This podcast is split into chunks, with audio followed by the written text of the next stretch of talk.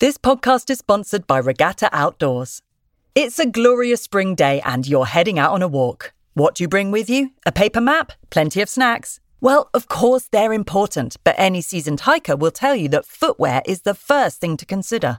Whether you prefer relaxed rambles or challenging summits, comfortable and reliable shoes are essential. Regatta has waterproof and breathable footwear for the whole family, for every outdoor occasion. Discover the range in stores nationwide and at regatta.com. Just stooped to look at the ground on a footpath deep in a woodland in Gloucestershire to look at an eggshell. It is perfect pale blue with spots, probably a blackbird's shell. And I'm exploring, well, I'm on the edge of this glorious ancient woodland and it's full of birdsong. I've heard all sorts of things this morning. Bluebells carpet the floor. There are, well, you hear that chiffchaff, very persistent chiffchaff. Lime trees, wild service trees, wood anemones, bugle, these little spikes of blue flowers, which look a little bit like bluebells from a distance, but lovely. On the edge of the, of the wood here, and the stitchwort. It's a really fabulous time of year to garden and see woodland wildflowers and hear the birds. But I'm not adventuring with birds and wildflowers today. I'm heading on to Tewkesbury in the River Severn to talk fish. Welcome to the podcast the Nature and Countryside podcast from BBC Countryfile magazine. My name is Fergus Collins, I'm the host of the podcast. And in this season 12, we're exploring wild landscapes and wild sounds of Britain. And I'm looking at, I'm hoping to find a slightly different angle on our wildlife, going beneath the waters of the Severn to see what lurks beneath and what's migrating upstream, and to hear about some of the projects that are opening up this mighty river to the fish populations. I think a story of great hope. Before I go, I'm just going to linger a little longer in this woodland, watching the hawthorn come into leaf. And I'm just going to immerse myself in a precious hour or two of spring. Where, where are we? So we're standing just on the edge of the Severn Ham water meadows um, which are a site of special scientific interest. They're really beautiful at this time of year. And it's our approach to the river and the weir where we take volunteers to look out for shad. For shad coming up the stream. So We've just crossed a river. This is the Avon, and we're heading out across the meadows to, to the River Severn. And so we're right at the confluence of those two two big rivers. That's right. It's one of the reasons that this area has so much flooding to contend with. Okay, yeah, yeah. I know mm. Tewkesbury has quite a relationship with the rivers around it. And, uh, Absolutely. Yeah. And this is actually a water meadow, flood meadow, so okay, it's very rich. Really, really interesting. So tell me about yourselves. You, you are Jenny? So my name is Jenny Hermolle, and I'm the communications manager for Unlocking the Severn. Oh, okay. Unlocking the Severn. And you're Alice? And I'm Alice Deans. I'm the volunteering officer for Unlocking the Severn. So I right. manage the volunteers that do the counting on lifting down here. Brilliant. Okay, so unlocking the Severn. just very quickly before we obviously we're going to go and see some of the unlocking in action. But what's just an overview of what that is for, for the listeners? So, Unlocking the Severn is a conservation and a river engagement project. So, our main focus is a, a rare species of fish called the twaite shads that have been blocked from their spawning grounds since Victorian times, really. So, what our project is putting in place is passage around these weirs, big obstacles in the river, for this particular fish that migrate from the sea upriver to spawn. But it's actually promoting better connectivity on the river for all fish species and for the overall health and ecology of the, the river system.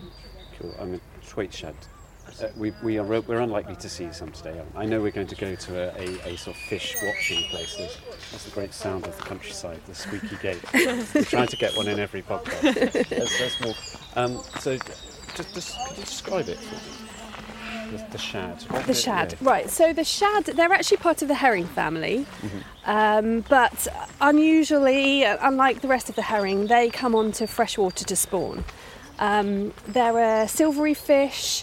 When you lift them out of the water, they have all lovely iridescent colours of blues and pinks and purples. Um, and a forked tail, and they're really sort of streamlined in shape so they can swim really far and really fast.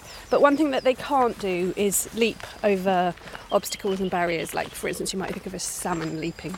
Yes. Okay. So they're not. They don't have that powerful sort of um, not inbuilt design to get over. And and then there, so there are lots of obstacles on the river here, which are a problem. That's right. There's a whole series of weirs all along the river. The weir that we're walking to now is actually not one where we've had to put a fish pass. Um, the, the, the weirs further up get bigger and the head drop over the weir, so the difference in height between the level of the river above and below becomes much bigger. So it's much more of a barrier. Um, but all of the weirs have some effect on the fish. It's just that this weir they can pass over a notch and they're helped by the tidal effects that we still see at this part see, of the so river. the river, river rises high enough. And just want to pause. The smell of hawthorn blossom is incredible along here, isn't it? It's like, a, like it's so springy. I think that's something I want to just get across. It's just this is the first hawthorn flowers I've seen, but the smell is just so heady. Mm. I love this time of year. It's my absolute It's favourite. wonderful. So why were weirs? Why were there weirs built all over, uh, up and down the river? What was the purpose of? The weirs that um, that we are putting passage around are navigation weirs. So obviously the River Severn is a huge river. It's the longest river in the country, and it's always been a really important conduit for transport and trade. But in the Industrial Revolution, which kicked off further upriver in this part of the world, um, it became even more important, and they wanted bigger barges carrying more heavy industrial goods and the manufactured goods back out of the Black Country as well. I see. So it was about um, making this river, this tidal river, um, easier for bigger boats to have reliable passage. I when they put in the weirs, it is effectively a wall right across the river. So then they will dig a, the Victorian engineers dig a separate channel where they put the locks in and create these man-made islands in the river between the weirs and the, the lock channel, Mm. um, which is great for the boats, but unfortunately fish don't know how to use locks. No, no, they're not great at locks. Definitely. So you said this barrier's been in place and it's stopped the twaite shad from getting up and down. But do they? How have they survived then? I mean, obviously a population has survived, but Yeah, it was one of the things at the very start of the project that was um, a little bit unknown um, because anecdotal evidence we know that there are still some shad around. But what's happened is in the past, um, the shad migration would have been really prolific, hundreds of thousands of these fish coming in a run up the river. All the local people would have known about it, and you would have been able to kind of see it and catch the fish. They would have been plentiful. really, when- so quite a big food supply Yeah. then for all, all these riverside towns. Exactly, and you know you get a sense of it in some uh, places in America where they have related shad species, and you can s- local towns will celebrate the shad run, and you know the shad come through in just these vast numbers, and I think that's probably the best way to kind of get a sense of what it might have been like. But when they cut off access to the spawning grounds, then the effect on the population that were migrating into the river was almost immediate. Oh So it was a kind of catastrophic population decline, and what we have now is a very small residual population. but somehow um, they've managed to keep breeding. Yeah, they've hung on in the lower part of the river, spawning in suboptimal habitat. Yeah. Um, so that's what we have today. But we are hoping that we are going to turn around the fortunes for this fish because over time, once they have access to better quality spawning habitats and the full run of the river, um, Oh, that's really exciting. So we could come Yeah. down in 10, 15, 20 years' time. exactly. I'm a very old man and uh, watch the watch this sort of surging these That- fish surging upriver. That's what we're all hoping for and we're all looking forward to. And, and it's good that you said you put that sort of time frame on it because we do have to think about several generations of fish to get this established. Yeah. uh, Shads are repeat spawners um, and they can spawn up to five times. And they in, a, in a single year. No, sorry, over over about f- five oh, okay. years. So they get not like salmon, which get one or two goes. it, yeah. exactly, yeah. I see. Um, but one thing we have learned is they do seem to return to the same sites to spawn. So we are relying really on the virgin shad coming into the river who haven't spawned before to go that little bit further and then think this is a good place to spawn and then the next year that's where they'll head back to. Whereas the shad that come onto the river, even now we've unlocked it, if they've previously spawned lower down, that will be their tendency to spawn there again. They, they get sort of imprinted on that. Um, that location. Exactly. We're just going through a lovely buttercup meadow and dandelions and a few butterflies flitting around, but we, we can see the river. It's just here. So, so you're, you're monitoring the populations, aren't you? You're counting them as they come up. Yeah, this is where the work that Alice does with our volunteers is, is really important because how do you get a sense of how many fish are coming onto the river? Yeah. Um, and one of the best ways and the most repeatable ways that, w- that we do it is that we um, take sample observations at this point in the river, and then that's data that we put into a model to calculate the, the total run that year at that point in the river, and then we can compare that year on year. So how do you take an observation of a fish that swims below the surface? Obviously, like all fish, most fish anyway, swims beneath the surface in quite a murky river. Yeah, so the uh, the knots that Jenny mentioned that's put in at this weir, uh, there's sort of two observation boards So put it's a across notch, it. yeah. So how, Yeah. uh, well, we'll see that in a minute. But uh, was that something you guys have put in, or is that something that was always part of the? The notch has always been part of the weir, actually, um, ever since it was So that was built. an enlightened weir. yes, I think they probably put it in for salmon, but it's a little bit lost in the midst of time. I see. I see. Sorry, there's Alice, there's two sort of whiteboards um, that we'll see in a minute that are right across the uh, the width of the notch, and that allows us to see fish as they pass over them Oh, a bit brilliant. more Okay. visibly than them just going over the. Okay. the sort of stone surface. Um, and yeah, so the volunteers can stand on the bankside uh, and they can literally just watch the fish as they come through and count them. Wow, what a job! So you can just sit. I suppose you've got to pay attention. Yeah, yeah. So, So, it's we not like a relaxing sit by the river. No, well, no. Some of them say it's really nice and relaxing being down here, Well, I would love it. I, would, I would swap in an instant for a few days a week. and I think it really depends on the number of fish that they're seeing coming through as well. If Yeah. they're coming through in a sort of a steady flow, then obviously that requires more concentration Yeah. um, to try and count the right number. they Um, are a shoaling fish, though. Okay. When they're coming through in numbers, yeah, um, you get a sense that they're probably grouping together. So at the time, at the moment, we're just seeing a few odd individuals, aren't we, Alice? But yeah. when the run re- is really established, then they'll be moving in in a greater bulk. And so we're a little bit early for the run, are we, this year? Are we? Yes, so it's it's a combination of factors as to when the run starts. The water temperature is key, but there's this interrelationship with the water temperature and the tides. Um, and we've just had a set of high tides, but the river's been a bit too cool for it to really get established. So we think the bulk of the run will probably kick in with the next high tide. So, uh, now these shad, twaite shad, they're not just native to the River Severn. Are there other, other British rivers that they they flow up, they swim up the Wye? Yes, they swim up the Wye, the Usk, and the Towy. Right. And is that pretty much it? So yeah, they're channel they're channeling into the predominantly into the Severn estuary. I see. Do Um, they go to Fr- you know, French rivers as well, or is it? Some, Yeah, so w- we're at the top end of the twaite shads range in Europe. Yeah. Um, so yes, they they go into France and Portugal. Um, right. so, So, yeah. all the all the Atlantic-facing rivers have Yes. some sort of population of these migration fish.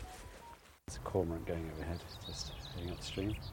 Um, we're looking downstream um, in the approach to the weir. Um, so we do wish that the fish could read the, the navigation boards and we'd have less work to do. So make life so difficult. Yeah. they? But- But we've just paused at one of the um, information boards about the, the the animals and the wildlife on the river here, because I wanted to show you this picture of the the mayfish the as it was locally known. Gosh, it's a beautiful thing, isn't it? That's a particularly good photo of the kind of catching the iridescence of the. Of the but there it is. It is. So um, the things that we look out for when we're they're crossing the notch are the fork tail.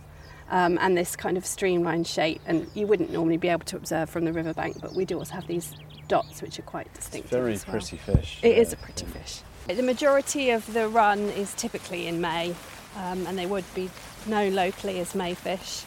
And they'll spawn in as soon as they've found their spawning grounds and then head back out to sea. That's right, they, they spend on average about four weeks in the river. Um, our monitoring studies have been able to show that because, in addition to the citizen science counting, we also have one arm of our monitoring which is about tagging individual shad and then monitoring their movements on the river, and that's been so insightful. Gosh, that must be really interesting. like Really. Plotting them as they as they. What do you? How do you do it though? So we actually um, catch uh, shad. This is a good location. They have a big trap that they put into the water um, upstream, just in front of the notch, um, and they tell each other. The scientists tell when the shad is about to come up, and then they can shut the trap. And then they take that individual very carefully, um, take some measurements, and insert a very small acoustic tag. And then there's a single Where does that go into the into the into the belly of the fish Oh, with a single suture, um, and then get them back in the water as, Does as quickly as we all? Or can. it Well, it was one of the things that we really had to be very careful. So initial studies were just to check that this was a safe procedure to do, but it's it's proved to be absolutely fine. Yeah, well, I suppose also if it if it enables thousands more shad to, to be protected, and sort of seems to me the balance is Exactly. Worth- worth yeah, the- and we, we you know because we can then monitor their behaviour, we can see that they go on to have a pretty normal um, behaviour on the river after they've been tagged. So yeah okay. That's really it's good reassuring. This is a lovely spot. But does the Shallower the further lock on. is somewhere else? Is it? Is that where? Where's Yeah. go a bit closer? Ah, okay. There's a You can see the end of it just there. Ah, right, I got you. Fascinating. So there's a little house, small holding on the island. Would have been a little lockkeeper's cottage. Fabulous. What a place to live. Oh, heron. There's a heron at the bottom of the notch, so. And a female brimstone butterfly. Listen to the sound of the river surging through the notch. And the heron has just decided to perch in the middle of the weir rather handsomely. So we could see anything swim up here. You, you probably get quite quite a good sight of it making a run up. Then. Yeah. So the, the weir itself is, I don't know, it's like 12 feet, 10 feet. So it's the sort of the, the flow, and then this notch is four or five feet wide. That's right, yeah. And the, the weirs, um, all the weirs that we're working with on the River Severn are actually angled across the river. Yeah. And it's super helpful for us when we're putting in fish passes.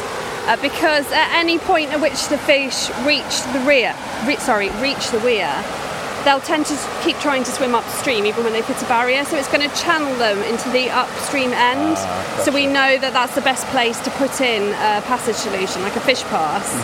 Um, whereas if the weirs were straight across the river, it would be more challenging for the fish to actually find the fish pass because you'd have a dilemma of where exactly do you put it. And is that sort of, I mean, why were they built diagonally originally? Was that just about the flow of the river, or was it? It's a really good question. To be absolutely honest, I'm not. I'm not sure on that. Um, but then weirs But aren't always. done it, yeah, it's not. Weirs aren't always built, but on, all the ones on the Severn are built in this way. So. How many weirs are there then? So there's four big weirs further upstream from here where we're putting new fish passes.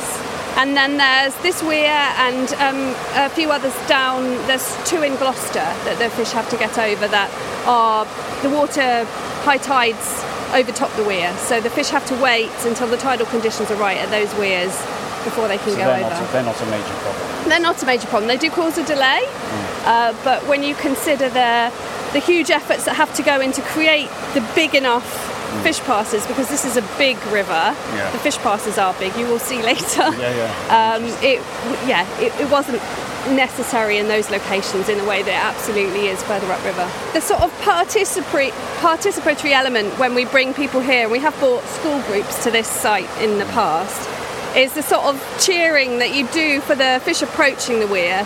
Um, because they don't all make it over on the first pass, Oh, really? so you get really invested. You a- want to see them, you know, make it all the way. Yeah, it's quite a flow. I mean, yeah, it's really it's quite a. You've got to be got to swim strongly against it. How far inland? How far upriver do these fish go? Well, historical records, there we even have records of shad um, recorded as far as um, almost as Welsh pools, so in the Welsh Oh, borders. That's- So it really is like an, a very epic migration that these fish would have taken historically. Um, they can travel long distances to spawn, but the, the, the really good habitat comes in, um, you know, in the Shropshire part of the river. So that's where we're focused Morning. on. Good morning. Getting the, the So fish that's towards- quite a long way. That's Yes. another sort of 50, 60 miles. Exactly, yeah. how, so how- so yes, that's how many weirs do you have to tackle then between here and? So they have a choice of two channels to get around Gloucester, and each one of them has a weir, and then they have this Upper Lode weir just by Tewkesbury, And then the next weir that they get to is the Diglis Weir um, in Worcester, Mm-hmm. and that's the one that's been the, the main barrier for, for nearly 180 years. So we've now. got a real, the one key suspect in the whole problem. And then it would be no good just unlocking that one because after the Diglis Weir, there's three further weirs on the way to Stourport. So all of those we put fish, fish passes at, next to as well. Right, okay. Gosh, it's a big project. Um, it does impact on the fishing, so that's been one of the more contentious um, areas. I mean, the long term, it's gonna it's for the health of all the fish on the river and better fish populations. But in the short term, it does affect where the fish sit, where previously they've been stuck, in, you know, in front of barriers. They can now pass through much more easily. So, you know, I, I think obviously it's been important that we shared information and, and talked to people. But yeah, we have had you say different there can be more fish for you in a few years' time. Exactly. That seems like a good, yeah. a good uh, and if if you you know if you want to come and spend time fishing by the river, then you know most people the the ecology and the wildlife is part of that experience. yes, so sure. it's one of the questions we do often get about the fish passes is about predation, and that tends to come from anglers. Oh, really? They Um, think that yeah, they're the- the concerned. predators will hang out by the fish. Yeah, but the thing that it doesn't really account for is that, as you can see with this heron, there's no fish pass in this location. The barriers themselves create a good place for predators to, because they've got sitting targets in fish trapped on the downstream side of the barrier. Yeah, and any sort of rapids on the river are where the herons. It's almost a universal story of support and, and, and good, goodwill, really. Absolutely, yeah. I mean, we really are thankful, and the volunteers have played a huge role in the project. It's, it is a, it's a massive project, and the um, scale of it and the ambition of it. So we do rely on people giving their time freely to contribute to the citizen science, and, and more recently we have uh volunteers involved in showing people the fish pass in Worcester. So yeah, there's lots of different ways that people have actively contributed. What is the cost of the overall project, or is it sort of an ongoing thing? It, a headline figure. It's, it's, it's a £20 million project. Okay. So our main funders are the National Lottery Heritage Fund and the eLife programme. Um, we've also had other uh, supporters, the Waterloo Foundation and the partners have also su- supported in a, in a smaller way and obviously hugely with organisational resources. But some EU money has gone into this as well. Yes, that's right. Has that right. been affected by changes to our relationship with the EU? Or, Well, we, it, you know, it was all very uncertain, and um, when Brexit was being discussed, um, there was an undertaking that with, if we had a smooth exit, that the funding would stream would carry on for the length of the project, and that luckily is what's happened. But it's it's very sad for everyone involved. We have colleagues across Europe involved in similar projects and other habitat projects, and we felt part of a massive network, and that obviously has now come to an end, being part of the EU Life Habitats programs going forward. So that is that is a sadness. Just a little scratchy song of the white throat. And the orange tip is sort of perfect. Mayflower. All these things coming together. The blackbird. Just that little scratchy. Just arrived. Lovely to get. First one for me this well. First day of them for me this year. For me, it's um, it's really important that people relearn the mayfish as much as you know we have the may blossom of the hawthorn Yeah. and the mayflies. I want to get people thinking about the mayfish as well. Mayfish. That's a really nice idea. Well, yeah, I'm very excited. I can't uh, I sort of want to accelerate time, although I don't want to get any older. But it really, it's really exciting that there's almost nothing stopping them rebuilding their numbers to sort of tens of thousands, hundreds of thousands, with a bit of luck. So, it was, well, sp- spawning is the key issue then. Was there some? you- You said there's some interesting tales of spawning. That, And like as Denny mentioned earlier, they're quite particular in the conditions that they want for spawning, um, ideally over gravel beds where they can find. right. okay. Um, so the historic spawning grounds would have been up in Welshpool area. Um, but That's they- high up the River Yeah, Severn. high For those up. who don't know that, that's deep. Well, it's got Welsh borders, isn't it? Welsh Yeah, Pool. It's not yeah. far from the English border. I think there would have been lots of good sites through the upper All along, reaches. right, yeah, up up towards that. That's that's the kind of maximal extent of where we have. Re- Um, and they spawn at night. yeah, so alongside the monitoring we're doing down here in Tewkesbury to, to count them as they come over Upper Lode, we're going to be doing some nighttime spawning monitoring just Right. north of Worcester. Um, Gosh, can So I the- come? they well they we're going to be doing it between 11 and 2, so 11 at night really till 2 in the unsocial morning. hours, yeah. Yeah. But, Um, So if you're game, then do Yeah. come uh, along. wow, um, I feel I feel sort of bound to do it. Just looking across this meadow, this ham. It's called a ham, is that right? Yes, that's Is that- right. Is that very much a Severn thing, or is it? like There a- are a- a other water- hams, aren't there? I assume it means water meadow, Yeah. but Looking towards Tewkesbury Abbey, which is very grand. Very nice town, Tewkesbury. Actually, just a quick little walk through. But so this is a very lovely scene to be to be sort of taking in on a on a Tuesday. I should be at my computer. Um, so, so you're monitoring at night yeah. in the small hours. Yep. So the reason we can do that nighttime monitoring is because when shads spawn, uh, the females release their eggs in the upper water column, Yeah. and the males circulate them. And as they do, they do that. They create this distinctive splashing sound. So it's the splashing sound that we're listening for when we go out at night. Tell you what, can I send you a recorder and you Yep. record me the splashing sound? Absolutely. Great. That will save me. Much as I would love to. yeah, yeah, no, Uh, completely. but you know, The, yeah, the, two, the male and the female swim around each other in a tight circle, like this, like a, sort of a dog chasing its tail, right. and it creates this splashing, splashing noise. To en- end up in the river here. So we're going across these narrow lock bridges. And we've been joined by Corin. Yes, Corinne. Corin, um, who also works for the Unlocking the Severn project. Thank you. And how long have you been working on? So I've been working on the project since June. Okay. Um, it's gone very quickly, I must admit, but it's been so much fun. It's- Before we go in, do you want me to tell you where we are and what this building Yes, this would be Yeah. great to know. Um, obviously, we've driven up from Tewkesbury to Worcester, but and now we're in the sort of we're back on the set. Yeah, we're, we're just on the outskirts of the city of Worcester, um, in quite an industrial location. We have a kind of industrial park on one side of the river, um, and then I'm going to take you around and give you a glimpse of the other side of the river. But we've stepped across the lock gates now, and we're on the man-made island in the middle of the Severn. And we're looking at this Victorian workshop building, which has been restored as part of our project. So, this would originally have been used to manufacture the huge lock gates um, and some other elements used in the network. And it's all on an island. I love this. Yeah. And people, local people have been really excited when we've been able, as part of the project, to bring them onto this island because a lot of people walk past this path, and it's always had this slightly secretive air, this island sort of Yeah. in the river. We've so got picnic tables here, so people. I mean, there were no entry signs, but people can come on here on, on rare occasions. what they can do is they can book a visit. So they Oh. book a tour that starts here. They get to see this island and the workshop, and then we walk around um, and over the footbridge and take them to the fish pass on the other side. Right. So again, it's that transition of uh, noise we're going to experience again. Nice and quiet on this side, and then we'll hear the water rushing over the weir on the other side. And are there, so unlocking the Severn, I saw the Canal River Trust people there. Are there, are there several organisations involved? Or Yes, it's it's a complex project, and we have four partners involved. So Canal River Trust, Severn Rivers Trust, the Environment Agency, and Natural England. Um, and this asset is a Canal and River Trust asset, and Canal and River Trust have taken the lead in actually building these fish passes. right. So you can hear the roar of the river here.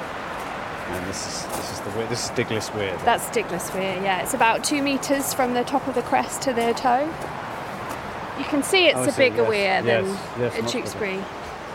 And you can see the, the head drop, so the difference in river level. The river's actually really low today. You don't normally see that much of the skirt exposed of the, at the bottom of the weir. It's really substantial, so that barrier to fish So is the whole width of the river here, apart from the lock the other side, is it's completely. Um, And what you in the in the autumn time, when before we built the fish pass, and you'd see the salmon trying to pass here, um, it's quite heartbreaking, really, because you'd see them. It's such a long run, and you'd see them attempt it and get halfway up and fall down, and do it again and again and again. exhaust themselves. Each time using up energy, sustaining injuries. You know, even for fish that can clear these barriers, it's really bad news. They shouldn't be having to extend this amount of effort this far down the river to get over obstacles. Yeah, yeah, yeah. Yes, because they've already swum quite a long way to get there. Do they eat then, shad? Do they like most fish? They'll eat anything that they can get their mouths around.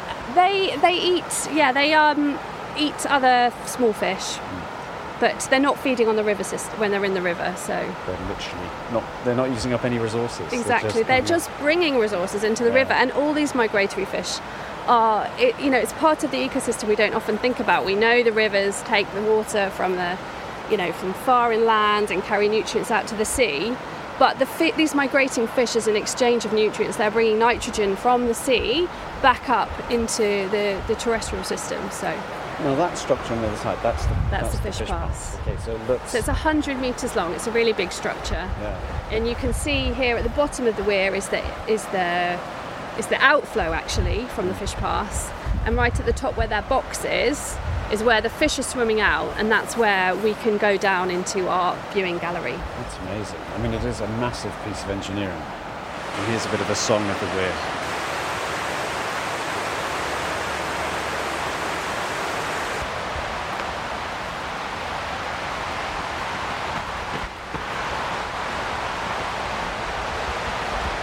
So now we're approaching the weir from the other side and we can see up the fish part. Oh, okay. It's got an interesting structure inside. So it's like a, a gateway, yes two we, sort of opening pillars and then you can see the uh, C sections in the middle of the pass. Yeah. so what the pass is is it's a basically a series of 10 steps or pools each one 20 centimetres higher than the last one. Um, and those structures are what kind of breaks up the flow so that we can put in a stairway that breaks the one big jump from the bottom of the weir to the top into a manageable set I of see, steps it's, for the it's- fish. It's almost like pinball. You could sort of fire.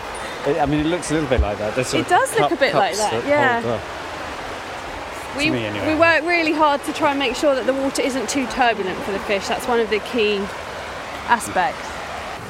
it's, it's cups to hold the fish, and then passages either side, so they can reach those cups, and then, then beyond, and then we're at the top. And down the sides, there's two channels on either side of the structure that the fish move through, and that's really important as well. They're the augmentation channels, and they're carrying extra water through the pass because. In order for the fish to find the fish pass, there needs to be a strong outflow of water. Ah, But the more water we push through it, the more faster and turbulent it goes. So if we push it down the edge of the pass away from the fish and then mix it down in at the bottom, it helps the fish find a pass whilst And they go, this is the strongest bit. This is where I'm going to have the most chance of getting up. yeah, they're, they're following you've the flow the of the research into how fish think and approach. We uh, need to think like a fish, yes. oh, this is great. so these are the pools. Yeah, it's a very good diagram here of um, how they it's 11 ascending pools. And that the, this one is the top one. So here we are. We're in the top of the viewing gallery and we've got a flight of stairs to come down. Going into the river, sort of. Yes, Into the, into beneath river. the surface. This is very exciting. So we'll swim right past here. Yeah. So you can Wow, see the difference in the two windows. We've got an LED lighting panel behind Mm. this, which helps us record the film footage. Um, so it's- it can be quite a murky river, the Severn, so Yeah, it really yeah, helps sure. us. And then this one just looks out into the. This is a bit Yeah, greener. it can be quite a good spotting window to see them before they Some- come something's through. coming. Okay. So we could just sit and wait. Yeah. You could quite easily spend hours in here just watching yeah, just window. waiting. Yeah. Uh, it's hard to believe anything's going to swim by at the moment, but uh, it's about two meters. That's a bit Yeah, more about than two meters. 2.5 metres. There's a little bit of debris going downstream. So people can book a session here. Is that right? Come on. That's right. Yes, we um, during when we started, um, it was a tour that they book of the island and then coming to see the fish pass because there weren't that many fish moving at that point. And during May, we're focusing the tours on the fish pass itself. And then from June, we're going to have the kind of combined tour again, as uh, some of the main spawning migrations will have slowed down a little bit later in the summer. Because all of these fish are, are making spawning movements on the river, Yeah. just not as fast as our shad.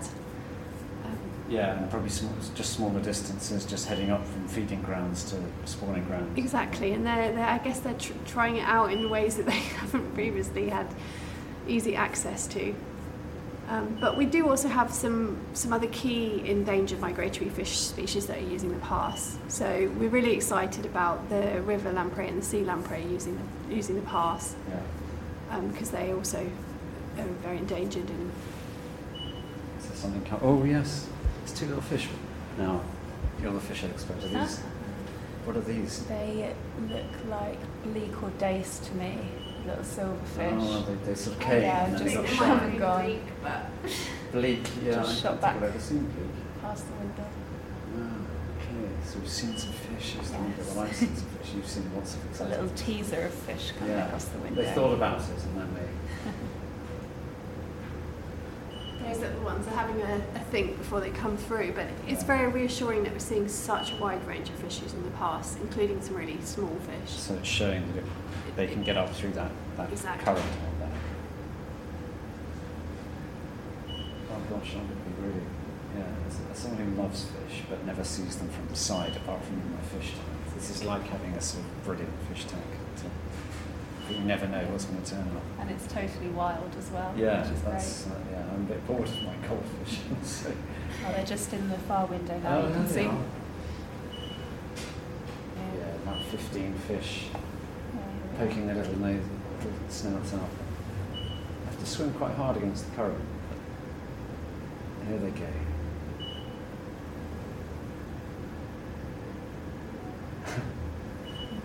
got shy again.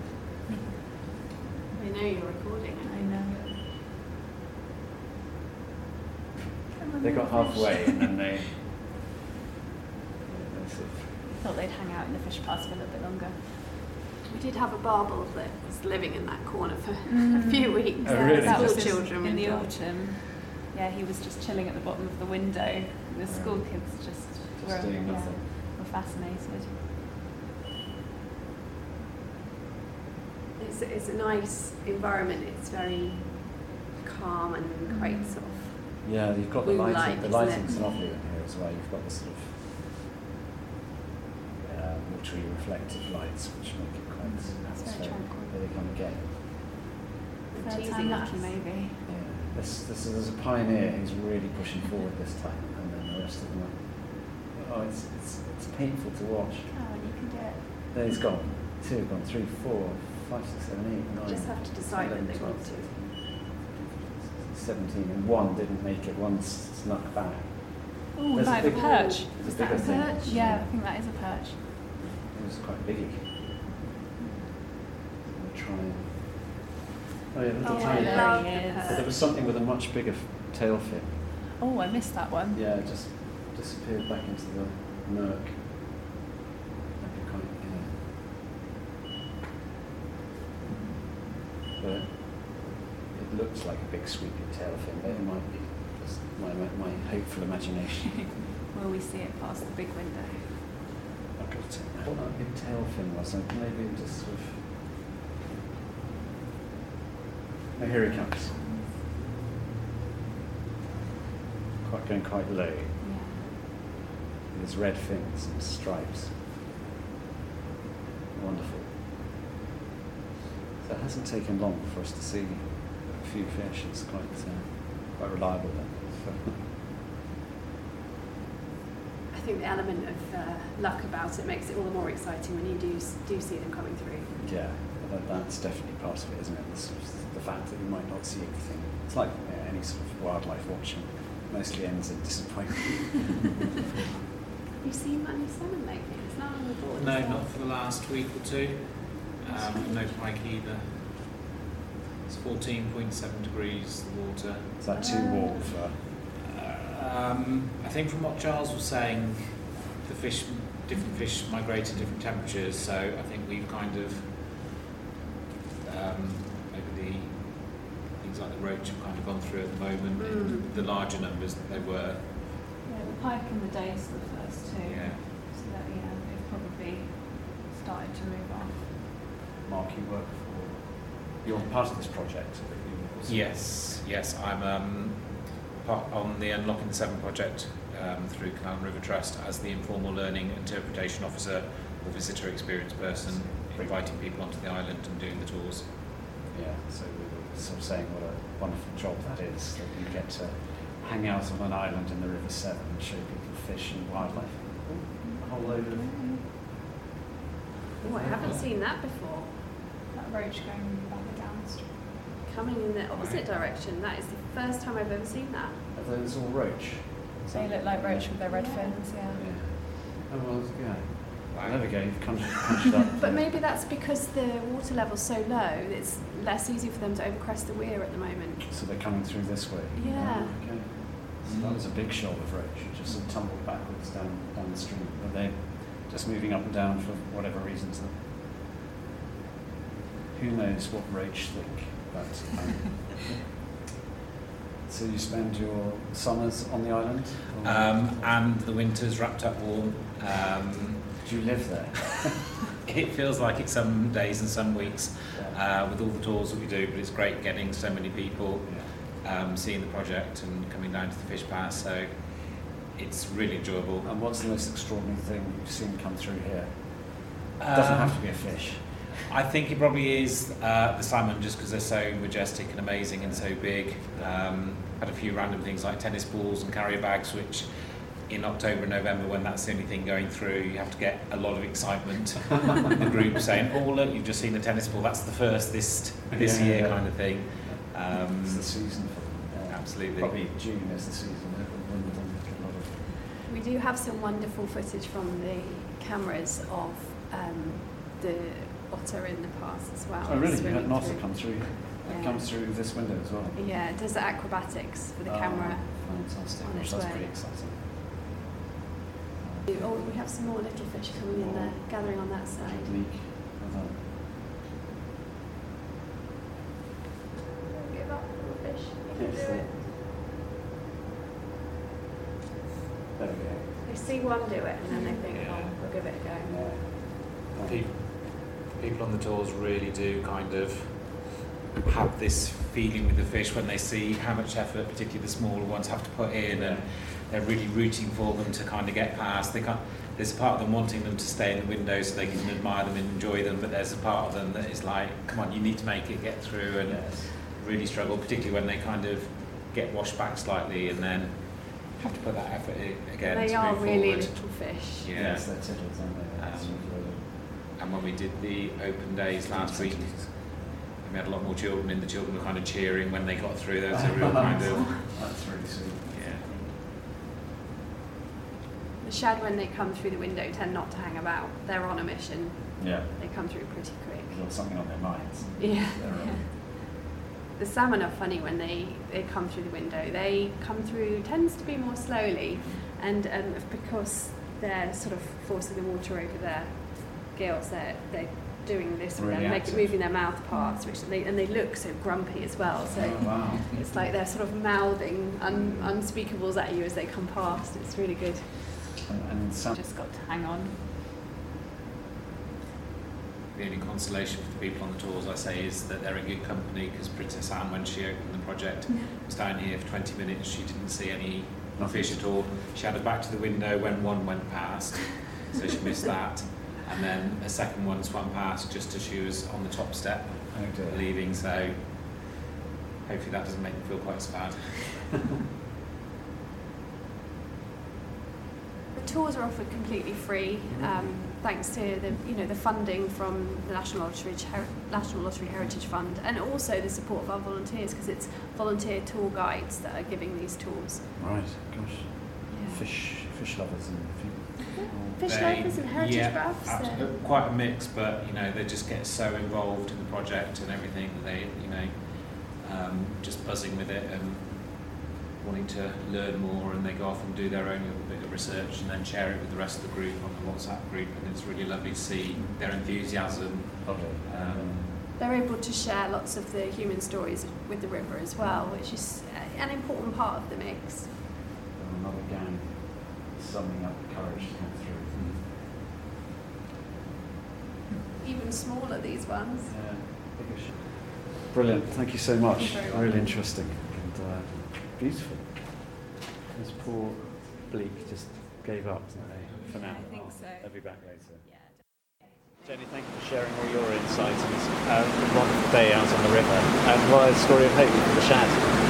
may it be a really good shad season. I'm definitely going to try and come back and if I can record a, a live shad on the podcast, I think that would be a dream come true. Please do. We'd love to see you. Perfect. Thank you. eBay Motors is here for the ride. With over 122 million parts for your number one ride or die, you can make sure your ride stays running smoothly. Brake kits, LED headlights, bumpers, whatever your baby needs, eBay Motors has it. And with eBay Guaranteed Fit, it's guaranteed to fit your ride the first time, every time. Plus, at these prices, you're burning rubber, not cash. Keep your ride or die alive at ebaymotors.com. Eligible items only, exclusions apply. With milder weather and longer days on the way, now is the time to dust off your hiking boots and enjoy the great British countryside. And wherever you go, whatever the terrain, Regatta Great Outdoors has the right footwear for any adventure.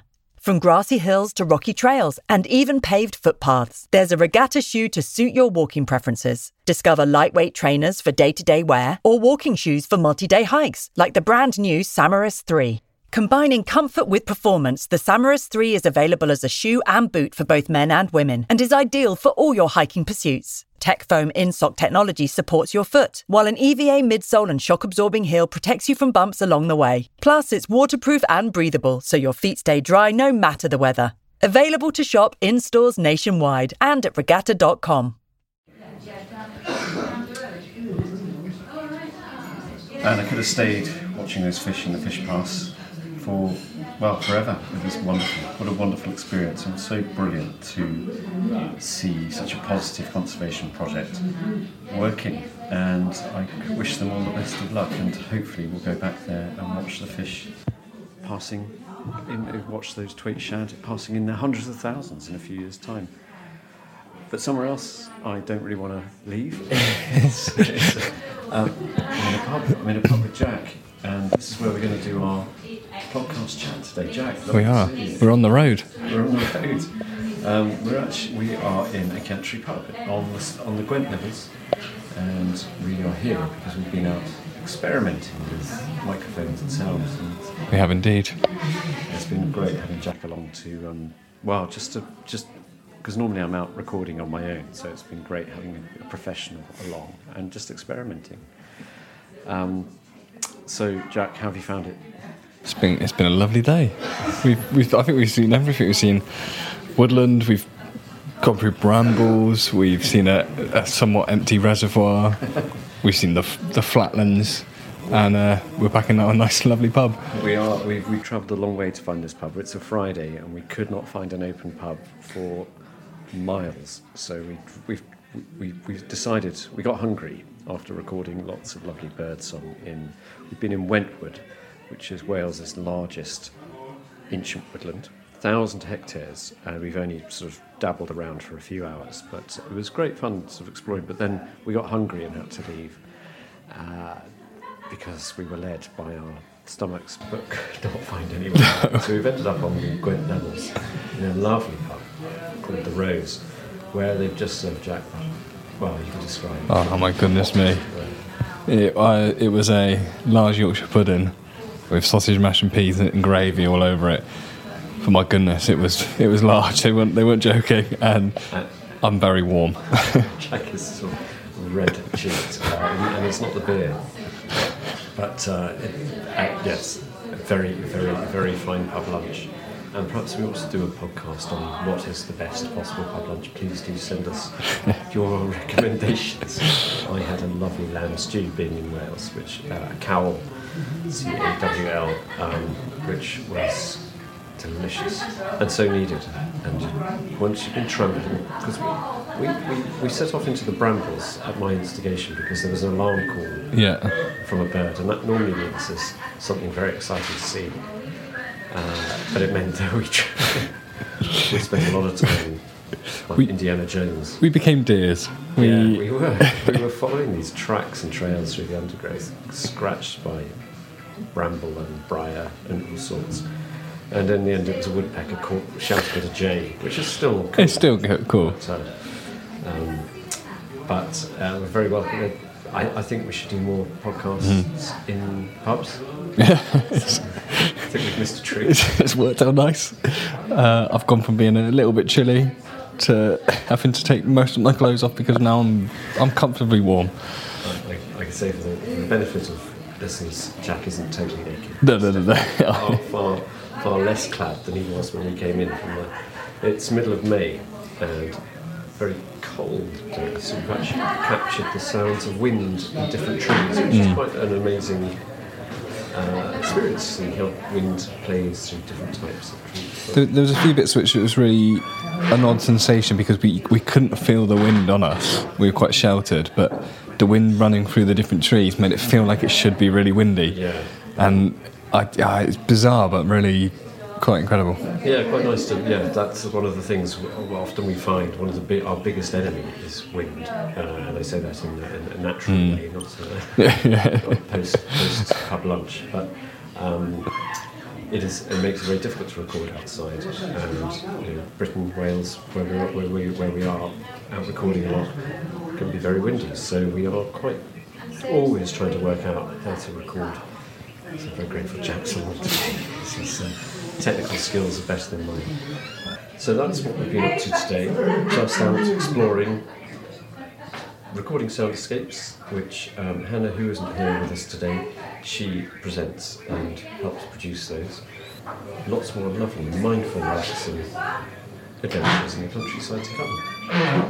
And as you can hear, this is the fully working camera, so it's- we're going to need to edit some- That, wa- that wasn't wind. it's a squeaky door.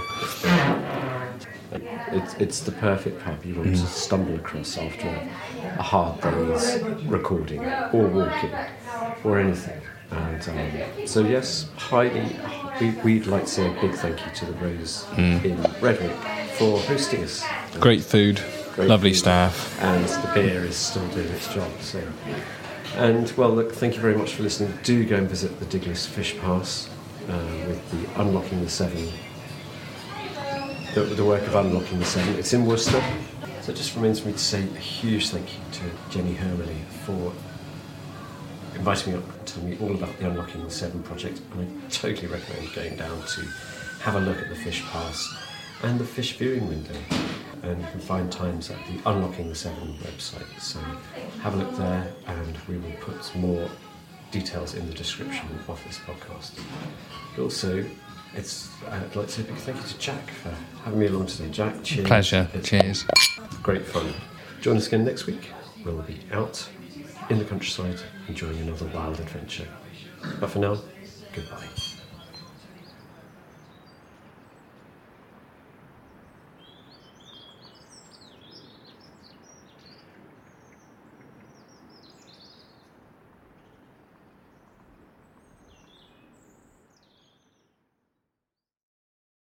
Whether it's gloriously sunny or a spring downpour, you can always get outdoors with Regatta. So what are you waiting for? Find a route, grab your walking shoes, and start exploring. Regatta Great Outdoors offers all types of performance footwear, from technical hiking boots for regular ramblers to durable walking shoes for the whole family. With waterproof and breathable qualities, shock absorbing comfort, and superior grip, Regatta footwear is designed to withstand whatever challenges Mother Nature throws your way. Discover the range in stores nationwide and at regatta.com.